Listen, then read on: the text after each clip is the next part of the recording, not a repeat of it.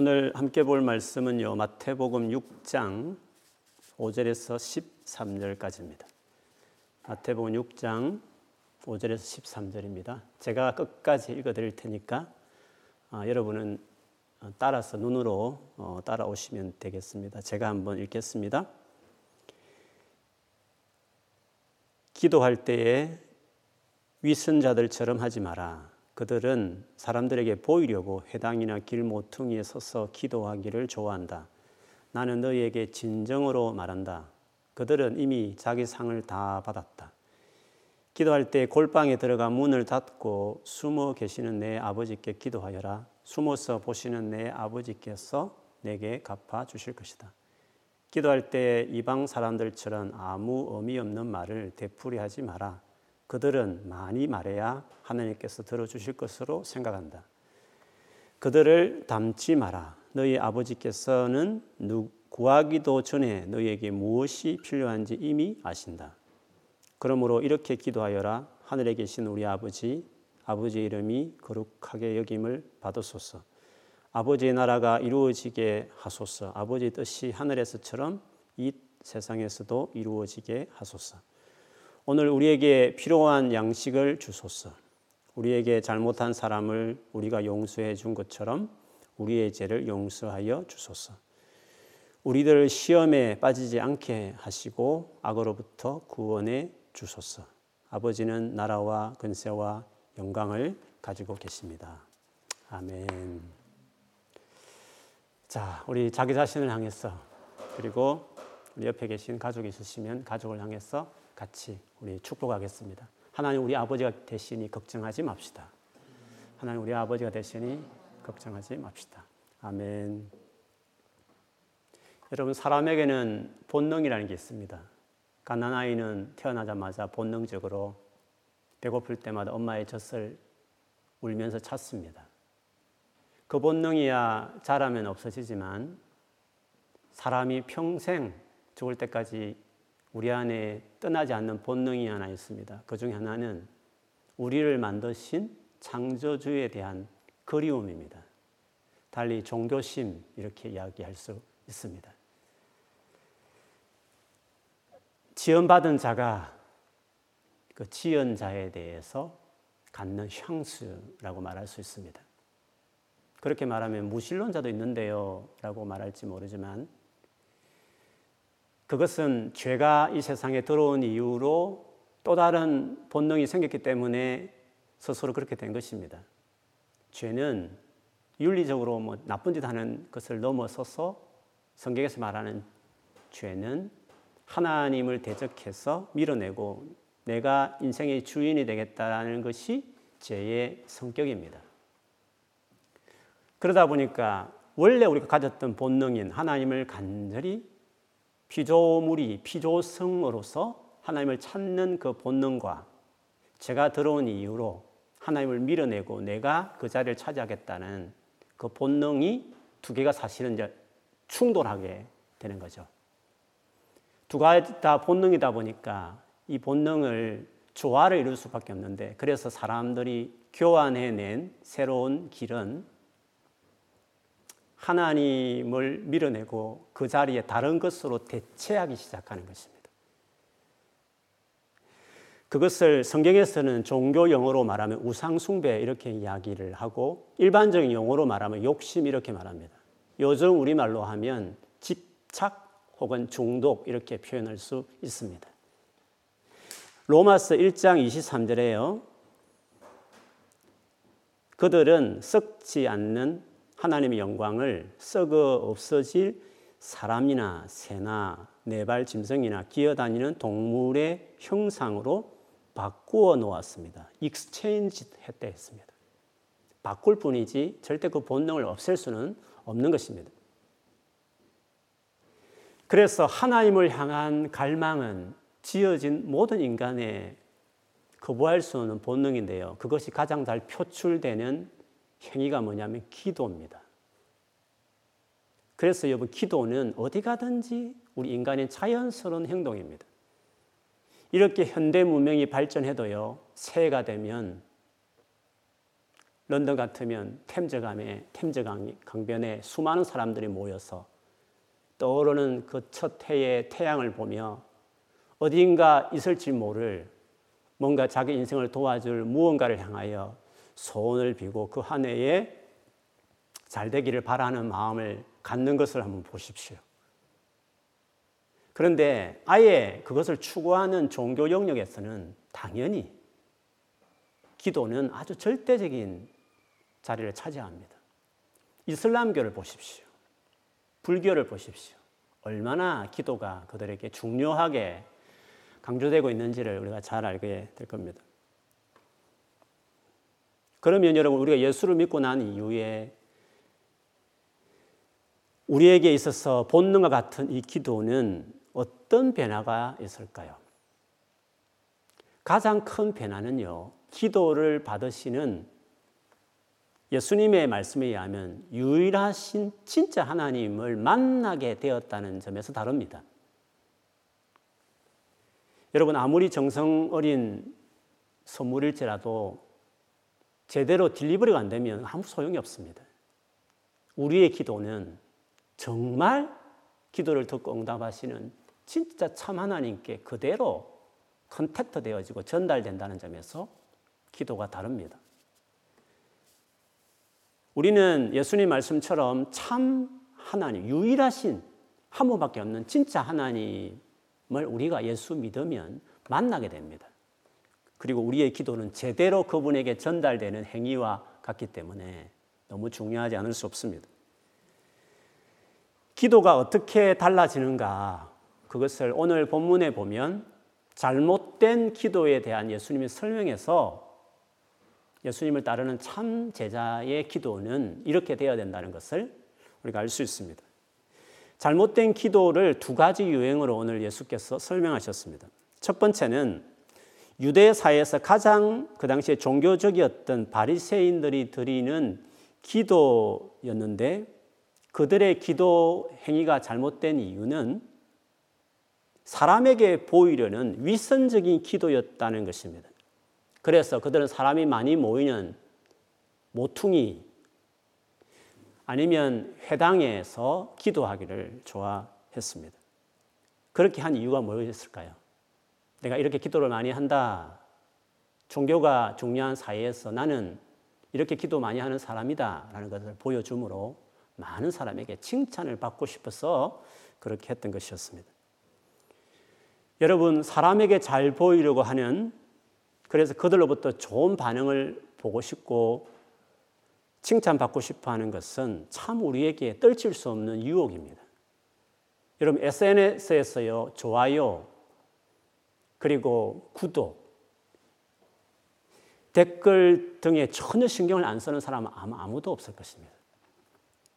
그만큼 우리들은, 우리 사람들은 다른 사람의 시선과 반응에 대해서 진짜 관심이 많고 그것에 자유로울 수가 없는 것을 우리가 알 수 있습니다. 그렇기 때문에 사람이 하나님을 떠난 이후에 가장 집착하는 것이 뭐냐면 사람입니다. 그런데 이번 팬데믹 상황에서 우리에게 가장 힘들었던 이유 중에 하나는 그 사람을 만날 수 없었다는 사람을 만나는 것이 자유롭지 못하다는 사실이 우리를 힘들게 했던 것이었습니다. 그래서 우리가 예수님을 믿고 나서 참 하나님을 만나게 되면 그리고 그분과의 관계가 깊어지기 시작해버리면 그분이 주시는 진짜 참 만족이 우리의 마음을 가득 채우기 시작할 때 우리는 이런저런 집착으로부터 이제 자유롭게 되는 겁니다. 그리고 사람으로부터 또 모든 우리가 중독, 집착하게 만드는 하나님이 없어진 그 빈 공간을 채우기 위해서 수없이 끌어들였던 그 모든 것으로부터 우리가 자유케 되는 것들을 경험하게 되는 겁니다. 그렇다 해서 그런 것들이 무의미하거나 가치 없다는 것이 아니라 오히려 그 반대로 그 하나하나가 소중하고 사랑스럽게 대하지만 더 이상 그것에 집착하지 않게 되었다. 그 뜻입니다. 그래서 예수를 믿을 때 모든 것으로부터 우리가 자유롭게 되는 겁니다. 없으면 조금 힘들지만 흔들리지 않는 겁니다. 예수 그리스도를 믿을 때 진짜 자유가 그래서 이루어지게 되는 것입니다. 그러면 예수를 믿는 제자들인 우리들 그리고 최초의 제자들이었던 그들을 위해서 주셨던 이 산상수훈에서 기도와 관련해서 그러면 진짜 예수를 믿는 하나님으로부터 완전한 만족이 된 사람은 기도를 어떻게 해야 되나? 당시의 바리새인과 다른 기도의 태도는 뭔가? 그것을 6절에 예수님이 이렇게 말씀하셨습니다. 기도할 때 골방에 들어가 문을 닫고 숨어 계시는 내 아버지께 기도하여라. 숨어서 보시는 내 아버지께서 내게 갚아 주실 것이다. 골방에 들어가 문을 닫으라 했습니다. 아무 사람과 만나지 않더라도 신경 안 써도 그 하나님께만 숨어 계신 하나님께만 집중해서 바라보는 기도여야 한다고 이야기했습니다. 이번 팬데믹이 우리에게 준 귀한 선물 중에 하나는 사람을 내가 얼마나 의존하고 살아왔는지 우리 자신의 실체를 몰랐던 실체를 보게 했다는 점입니다. 우리 믿음이 하나님보다도 사람에 얼마나 의존되어 있었나라는 것을 우리가 보게 된 것이었습니다. 그래서 1년 가까이 이제 되어가는 이, 이 같은 일들이 우리의 그 껍질들을 다 벗겨내고 있다는 점에서 힘겹긴 하지만 어떻게 보면 우리에게 지나고 보면 유익한 시간이 될 수 있습니다. 두 번째로 잘못된 기도의 유형은 예수님이 이방인들이 드리는 기도로 설명하셨습니다. 이것은 사실은 모든 종교나 아니면 일반적인 세상 사람들이 하는 소위 기도라고 하는 것에서 다 나올 수 있는 특징들입니다. 그들의 기도의 특징을 예수님은 아무 의미 없는 말을 되풀이하는 것이다 라고 말씀하셨습니다. 특별히 종교에 보면 의미 없는 막 들어도 잘 모르는 말들을 반복해서 하는 것들을 찾을 수 있습니다. 물론 일반인들이야 이렇게 하지는 않지만 그러나 이렇게 하는 이유 공통점에 있어서는 똑같습니다. 예수님께서 그 이유를 이어서 부연해서 이렇게 말씀하셨습니다. 그들이 그렇게 하는 이유는 그들은 많이 말해야 하나님께서 들어주실 것이라고 생각한다. 그들을 닮지 마라. 너희 아버지께서는 구하기도 전에 너희에게 무엇이 필요한지 이미 아신다. 그러면 이방인들이 하는 기도의 특징이 뭡니까? 그들의 기도에는요, 신과 멀어진 채로 드려지는 기도라는 것입니다. 그러다 보니까 정성을 들여야 하는 것입니다. 신을 기쁘게 하고 감동을 주어야 나를 도와주도록 마음을 움직여야 그래야 내 기도가 응답된다 하기 때문에 기도에 그렇게 우리보다 훨씬 더 많은 정성을 들이는 것처럼 헌신하는 이유도 거기에 있다고 할 수 있습니다. 그들의 기도는 일종의 노동과 같고 애절하다 못해 애초롭기도 할 수도 있습니다. 구약의 기도의 대결이라고 우리가 알려진 그 엘리야와 바알 선지자들과의 그 기도 갈멜산에서 기도 있지 않습니까? 누가 진짜 신이냐에 대한 아주 대결이었습니다. 희생 제물을 잡아놓고 그리고 그 제물에 불을 내려서 태우는 신이 진짜 신이다라고 내기를 걸었습니다. 먼저 그 당시에 가장 대중적인 종교였던 바알 그 450명의 제사장들이 최고 바알에 헌신했던 그들이 아침부터 저녁이 될 때까지 열심히 바알에게 기도했습니다. 아무리 기도해도 응답이 없자 마지막에 가서 어떻게 했습니까? 칼로 자기 몸을 긁으면서 피를 흘려서 그 신을 자극해서라도 그 자신이 드리는 기도를 응답받고 싶어 했습니다. 그러나 아무 응답이 없었습니다. 세상의 기도라는 것이 너무 신하고 멀기 때문에 자기 몸을 자해해서라도 그렇게 해서라도 응답받고 싶을 만큼 애초롭고 애절한 너무나 고행 같은 기도를 그들이 하는 것입니다. 그렇지만 우리 하나님께서 받으시는 기도, 오늘 예수님이 특별히 오셔서 우리에게 가르쳐 준 기도는 그렇지 않습니다. 우리 참 하나님은 우리 아버지다. 아버지 같다고 말씀하셨습니다. 그래서 우리가 구하기 전부터 무엇이 필요한지를 먼저 하실 정도로 그렇게 우리 기도를 들으신다고 말씀했습니다. 우리는 멀리 계시기 때문에 오만 정성을 다 드려야만 비로소 응답되는 그런 식으로 우리의 기도를 들으신 하나님을 생각지 않습니다. 우리가 간절하게 기도하기도 하고 금식기도 하지만 주님이 우리 기도를 잘 듣지 않기 때문에 정성을 드리기 위한 차원을 하는 게 아닙니다. 우리의 마음을 고백하고 싶은 우리의 마음을 드리고 보여드리고 싶어서 우리가 할 수는 있지만 주님이 멀리 계셔서 기도를 쉽게 응답하지 않기 때문에 막 감동을 시켜야 된다는 차원으로 우리가 그렇게 하는 것은 아닌 것입니다. 그래서 우리는 근본적으로 기도에 있어서 어렵게 생각하지 않습니다. 우리 기도를 들으시는 분이 그렇게 힘, 힘들게 상대할 대상이 아니다. 아버지다. 아빠다. 이렇게 이야기하는 것이기 때문에 기도에 대한 태도가 완전히 기도라는 것을 생각할 때 우리의 마음가짐이 완전히 다르다고 말할 수 있습니다. 우리가 사람을 만나도 잘 모르거나 알아도 너무 대하기 까다롭거나 너무 항송한 부담스러운 존재에 있어서는 우리가 말 꺼내기 힘들고 부탁하기 어려운 겁니다. 그런데 우리의 우리가 기도하는 대, 들으시는 대상이신 하나님은 예수를 믿은 이후로 만나게 된 그 하나님, 우리 아버지다. 예수님이 그렇게 기도로 설명하셨습니다.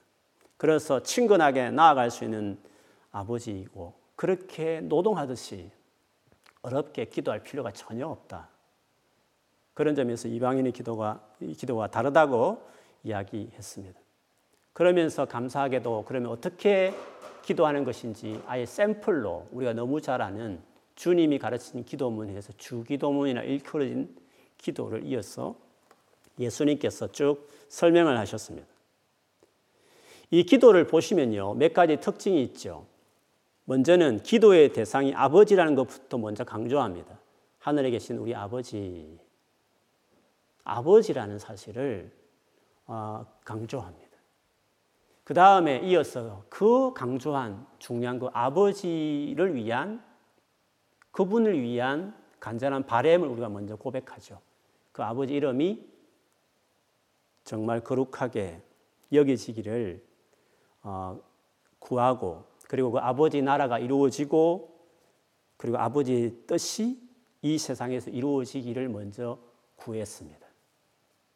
나 중심적이 되어버린 바리새인들의 그 기도와 다르게 하나님께 드려지는 아주 적극적인 기도마저도 자기의 영광을 취하는 도구로 사용한 바리새인과 다르게 예수님은 기도하는 목적, 기도에 이루어지는 제일 중요한 열망은 제일 먼저는 하나님 그분을 위한 소망이어야 된다. 하나님 그분 자체가 높여지기를 원하고 그분의 나라와 그분의 뜻이 이 땅에 이루어지기를 간절히 구하는 것이 세상의 어떤 기도와도 다른 내용이며 특별히 바리새인을 염두에 둔 그들의 기도가 다르다는 것을 예수님이 이렇게 이야기하셨습니다. 뿐만 아니라 이어서 우리의 필요한 것에 대해서 심지어 하루하루 살아갈 양식까지도 구할 수 있고 주시는 하나님, 우리가 살면서 제일 중요한 죄의 문제, 그리고 우리 힘으로 도무지 극복이 안 되는 유혹과 시험들 그리고 악의 세력을부터 건져달라고 말하는 이 기도. 이방인들이 그 먼 신을 향해서 애절하게 애처롭게 구하는 기도와 다르게 아버지신 그분은 우리의 이런 일용할 사사로운 것까지도 관심 있게 도와주시는 분이 되심을 기도 내용에서 이렇게 설명하고 있습니다. 그러므로 결국 올바른 기도는 하나님을 올바르게 알게 될 때에 드려지게 되는 겁니다. 기도는 skill이나 방법이 아니라요. 하나님이 누구신지를 정확하게 알아가기 시작할 때 기도는 되어지기 시작하고 또 풍성해지고 또 제대로 드려지게 되는 것입니다. 그렇기 때문에 하나님 관계가 깊어지면 깊어질수록 달라지는 것이 하나가 있다면 기도입니다. 기도를 들어보면 그와 하나님의 관계가 어떤지를 드러나게 되게 되죠. 그래서 여러분 하나님과 관계가 깊어지면 기도 응답이 확실하게 우리에게 달라집니다. 요한복음 15장 하면 여러분 그 유명한 포도나무와 가지 비유가 나오지 않습니까? 포도나무는 예수님이시고 그 포도나무에 붙어 있는 떨어지면 절대로 생존할 수 없는 그 가지를 우리를 예수 믿는 우리에게다가 예수님 비유하셨습니다. 결국 그 비유를 통해서 너희는 가지인 너희는 포도나무의 나에게 붙어 있어라. 내 안에 거해야 된다. 그게 제일 중요하다. 그것을 이 비유에서 우리가 가르치고 있습니다. 주님과의 관계가 중요하다. 그 관계에 헌신해야 된다. 내 제자는 그거를 강조했습니다. 사실 이 부분이 예수 믿고 난 그리스도의 삶에 있어서 제일 중요한 복음이 요구하는 제일 중요한 부분이라고 말할 수 있습니다. 여러분 우리가 살다 보면 예수 믿지만 죄를 쉽게 짓기도 죄 무너질 때도 있고 유혹에 넘어갈 때도 있고 연약해서 해야 될 일도 못 하게 되고 안 해야 될 일도 하게 되는 자꾸 넘어지고 실패하는 경우들이 많지 않습니까? 그때 어떻게 됩니까? 어떻게 하면 죄를 이기고 어떻게 하면 정말 중요한 하다 여겨지는 것들을 그 마음대로 내가 살아내는 사람이 될 수 있을까요? 내 의지를 다시 다지고 열심히 하는 것도 중요하지만 복음이 우리에게 요구하는 바른 태도는 그 예수 그리스도를 찾고 그분께 향하여 나아가는 것이 중요한 겁니다. 내 의지를 더 다잡아라 하는 것은 타 종교에서 그렇게 하는 겁니다. 그리고 자기 개발서가 결국에는 네가 열심히 그걸 해라 그렇게 이야기하는 것입니다. 그러나 우리에게 있어서 우선적으로 중요한 것은 내 의지를 다진 것도 중요하지 그보다 더 우선적인 것이 뭐냐 하면 그렇게 열심히 그 의지를 그 의지를 그분께 찾는 데 들이라는 것입니다. 그분을 찾고 그분께 나아가는 것에 더 들이라. 그것이 복음이 요구하는 우리를 향하신 요구고 복음에 합당한 제일 중요한 행동이라고 말할 수 있습니다. 그래서 우리는 죄를 직접적으로 싸우지 않습니다. 우리 연약함을 직접 우리 힘으로 다져서 해결하려고 하지 않습니다. 예수께 나아가면 죄가 해결되고 예수님께 나아가서 예수님이 그 죄를 밀어내게 해야 되는 겁니다. 예수님께 나아가고 예수님 우리 연약함을 처리하게 해주게 해야 되는 겁니다. 우리 힘으로 죄를 상대하고 우리 힘으로 나의 부족한 삶의 연약한 부분을 커버하겠다고 하는 것은 타 종교에서 하는 삶을 살아가는 방식입니다. 우리는요. 다 죄를 해결되고 연약함을 극복해야 되는데 우리에게 필요한 복음이 요구하는 방식이 뭐라고요? 예수께 나아가고 우리는 거기에 우리 의지를 드리고 예수께서 나의 죄를 밀어내게 하는 겁니다. 예수께 나의 연약함, 부족함을 커버하게 해주는 것입니다.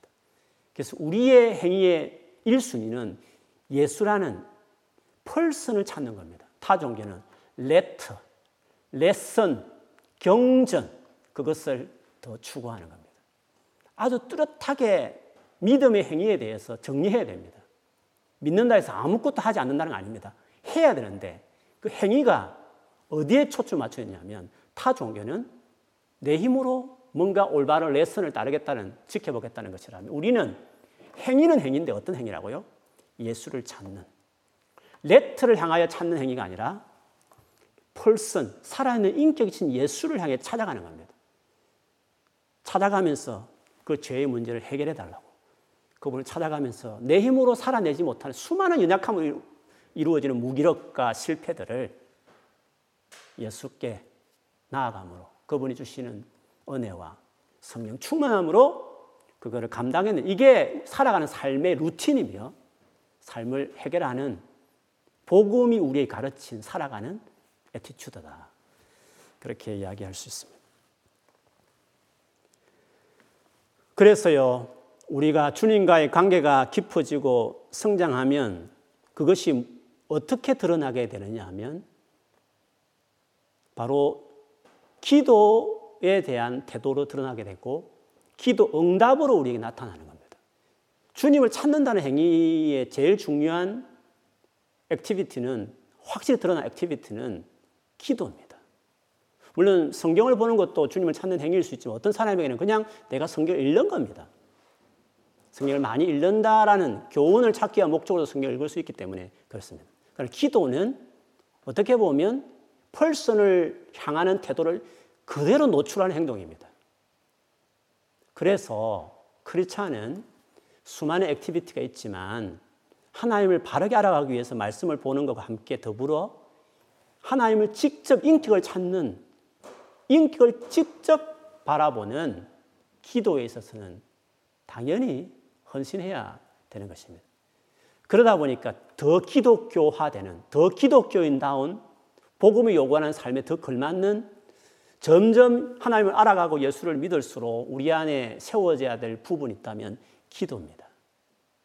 그래서 내가 복음에 합당한 믿음의 삶을 살아가느냐 살지 않느냐 하는 것은 기도에서 나타나는 겁니다. 다르게 말하면 주님 관계가 깊어진 사람은 정말 그 주님이라는 예수라는 인격과 제대로 관계를 맺은 사람이라면 그리고 그것이 점점 더 깊어가면 깊어갈수록 그 삶에 확실히 성장이 할 영역이 있다면 기도 영역이라고 말할 수 있습니다.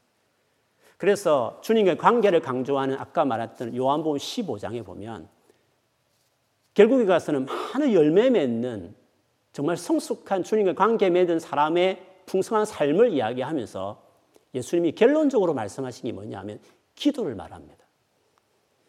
15장 7, 8절에 보면 너희가 내 안에 있고 그렇죠? 주님 안에 있는 것들을 요한복음 15장이 강조했습니다. 내 말이 너희 안에 있으면 무엇이든지 원하는 대로 구하여라. 그리하면 너희에게 이루어질 것이다. 너희가 열매를 많이 맺어 내 제자인 것을 나타내면 이것으로 내 아버지께서는 영광을 받으신다. 결국 우리의 신앙이 그분과의 관계성이고 그 관계성은 기도로 표출되는 건데 주님 관계가 깊어지면 주님을 제대로 알고 레터가 아닌 레슨이 아닌 경전이 아닌 펄슨이신 예수 그리스도 그분께 나아가는 것을 중요하게 헌신하는 사람이면 기도에 결국에는 헌신하게 되고 기도가 세워지게 되는 것이고 기도의 부분에 무엇을 구하든지 그분이 응답해 주시는 기도의 결과와 기도 응답이 자기 삶 안에 점점 더 풍성해진다는 것을 예수님께서 관계에 대한 강조를 하시면서 결국 기도로 끝을 내는 것을 보면 그리스도인으로서 내 삶의 기도가 얼마나 중요한 부분을 차지하고 있는지를 봅니다.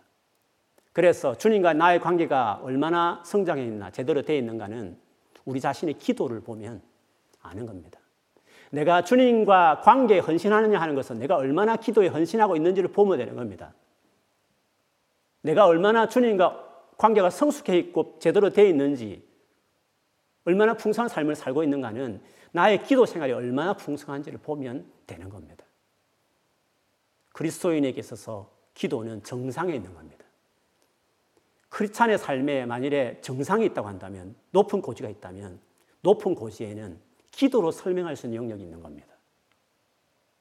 우리는 기도하는 삶에 대해서 소망해야 되고 예수님이 제공한 이 놀라운 기도의 풍성함을 우리가 반드시 예수 믿고 나서 누려야 합니다.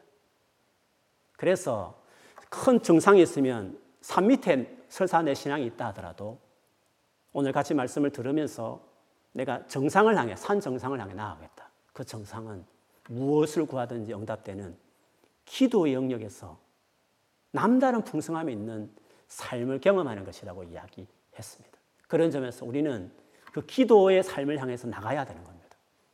그것이 그리스도인만이 누릴 수 있는 확연하게 다른 풍성함이 거기에 있기 때문에 그렇습니다. 그래서 기도는 주님과의 관계에 있어서 우리가 누릴 수 있는 최고의 특권이고 우리가 신앙생활하면서 경험할 수 있는 모든 기쁨의 원천이 바로 그분 인격을 만나는 그분이 나의 기도에 응답해 주시는 기도에 있다. 하는 것을 우리가 알 수 있습니다. 그래서 예수님께서 직접 요한복음 16장 24절에 이런 말씀을 하셨습니다. 지금까지는 저 예수님 오시기 전까지를 말합니다. 그러나 예수님 내가 오기까지는 너희가 내 이름으로 아무것도 구하지 아니하였으나 구하라 그러면 받으리니 너희 기쁨이 충만하리라 말씀하셨습니다. 내 이름으로 즉 예수님 오신 이후에 기도의 풍성함이 얼마나 놀라운지를 말하는 겁니다. 예수님 오시기 전까지만 해도 기도는 타 종교하고는 물론 비교가 안 되지만 참 하나님께 대한 기도였지만 여러 가지도 먼 게 있는 아직도 거리감이 있는 상태에서 드린 기도였습니다. 그러나 예수님 오신 이후에는 기도의 차원이 달라져 버린 겁니다. 하나님을 아빠라 부를 만큼 완전히 연결돼 버린, 완전히 contact 되어지는 아무 거리낌이 없는 그런 기도의 상황으로 주님이 확 열어나온 것입니다. 그것이 내 이름으로 구한다는 뜻입니다. 그냥 주문처럼 뒤에 예수님 이름으로 기도한다는 말을 붙인다는 뜻, 차원이 아닙니다. 기도의 시츄에이션이 완전히 달라진 것입니다. 그러므로 예수를 믿은 이후에 우리의 삶에 풍성해야 될 영역이 있다면 기도 영역입니다. 지금까지는 내 이름으로 구하지 않지만 이제는 내 이름으로 구하는 기도, 즉 하나님을 아빠라 부르는 차원의 기도로 들어가라. 그렇게 돼야 될 이유는 그렇게 할 때 너희가 받으리니 너희 기쁨이 너희 기쁨이 충만하리라 라고 말했습니다. 예수 믿고 나서 기쁨이 없다. 아니, 내 삶에 정말 기쁨이 있으면 좋겠다. 그것이 어디에서 성부가 나야 된다고요? 기도에서 성부가 나야 되는 겁니다. 한번 돌아보십시오. 요즘 내 삶에 기쁨이 없다. 그러면 여러분 기도를 한번 돌아보십시오. 그래서 기도는 예수님이 오심으로 죽으심으로 우리 가져준 특권의 자리입니다. 기쁨이 충만할 수 있는 원천의 자리가 하나님을 인격인 그분을 만나는 신앙의 제일 중요한 행위, 타 종교가 다, 른 복음이 요구하는, 요 복음이 가져온 놀라운 행위가 우리가 하나님을 향해 나아가는 것인데, 그거는 기도라고 말할 수 있는 것이니까, 기도 영역에 확연하게 달라야 되는 겁니다. 그리고 그것의 풍성함을 누릴 수 있고, 반드시 그것을 누려야 하는 것입니다. 아마 팬데믹 상황이 뭐 짧게는 6개월, 길면 1년도 더 갈 수 있겠죠. 지금까지 온 횟수만큼 어쩌면 완전히 이 코비드 19이라는 것이 우리 삶에 더 이상 관심이 안 될 만큼 되기까지는 아직도 어, 지금 해, 온 만큼 더 가야 될 수 있습니다.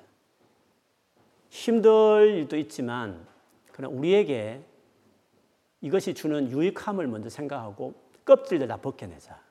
하나님 아닌 것들을 의존하면서 거기에 기대면서 뭔가 신앙생활도 하고 거기 기대해서 뭔가 인생의 재미로 이렇게 사람 만나는 재미, 커피 마시는 재미, 음식 먹는 재미, 여행 다니는 재미, 영화 보는 재미, 엔터테인먼트 하는 재미, 사람 만나서 위로받는 재미, 신앙생활도 사람 만나서 하고 같이 화려한 분위기 속에 예배드리고 화려한 어떤 좋은 만남 속에 속으로 모임하고 하나님 아닌 다른 것들의 도움을 받았던 보조자료들에 의해서 내 신앙이 이끌어졌지만 그것들이 확 없어졌을 때 내가 얼마나 그것에 의존적인 사람인가를 보게 된 이때에 힘들지만 그 도움이 필요한 것도 맞지만 그러나 광야에서도 외딴 섬에서도 하나님만으로 만족할 수 있는 신앙이 되어야 그게 하나님만으로 충분한 신앙이라고 말할 수 있는 건데 그것들을 이번만큼 배울 수 있는 연습할 수 있는 좋은 기회는 없지 않습니까?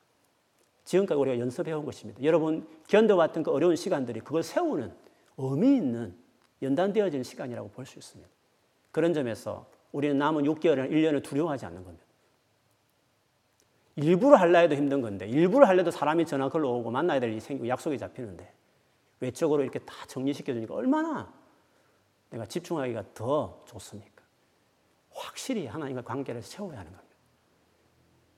그 세워야 될 중요한 관계 중에서 남은 절반의 하프의 팬데믹은 하나님 인격을 직접적으로 상대한 activity인 기도를 기도를 우리가 세워야 하는 겁니다. 그것이 우리 신앙의 정상입니다. 그것이 진짜 크리스찬의 풍성함을 기쁨을 누릴 수 있는 중요한 일입니다. 그래서 이번에 남은 어, 남은 절반의 더 짧아도 좋지만 어떤 남은 좀 긴 시간일 수 있는 이 팬데믹 상황을 다른 것보다는 기도를 세워야 되겠다. 이 많은 시간들을 더 많은 시간이 주어졌지 않습니까?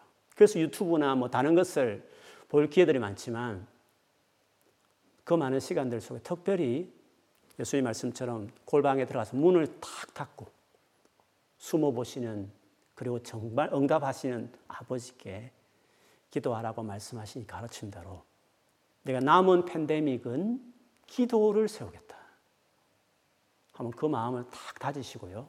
힘들 겁니다. 하루아침이 되겠습니까? 정상입니다. 정상을 올라갈 때 어려울 수 있습니다. 그런데 우리 꿈 있는 교회 전체가 서로가 이 방향으로 격려하고 focusing 두고 있으면 우리 훨씬 더 잘할 수 있을 것입니다. 우리 리더들은 지난 화요일부터 매일 한 시간씩 기도하기로 결정하고 시간도 정하고 어, 시작했습니다. 어, 저와 리더들이 먼저 할 겁니다.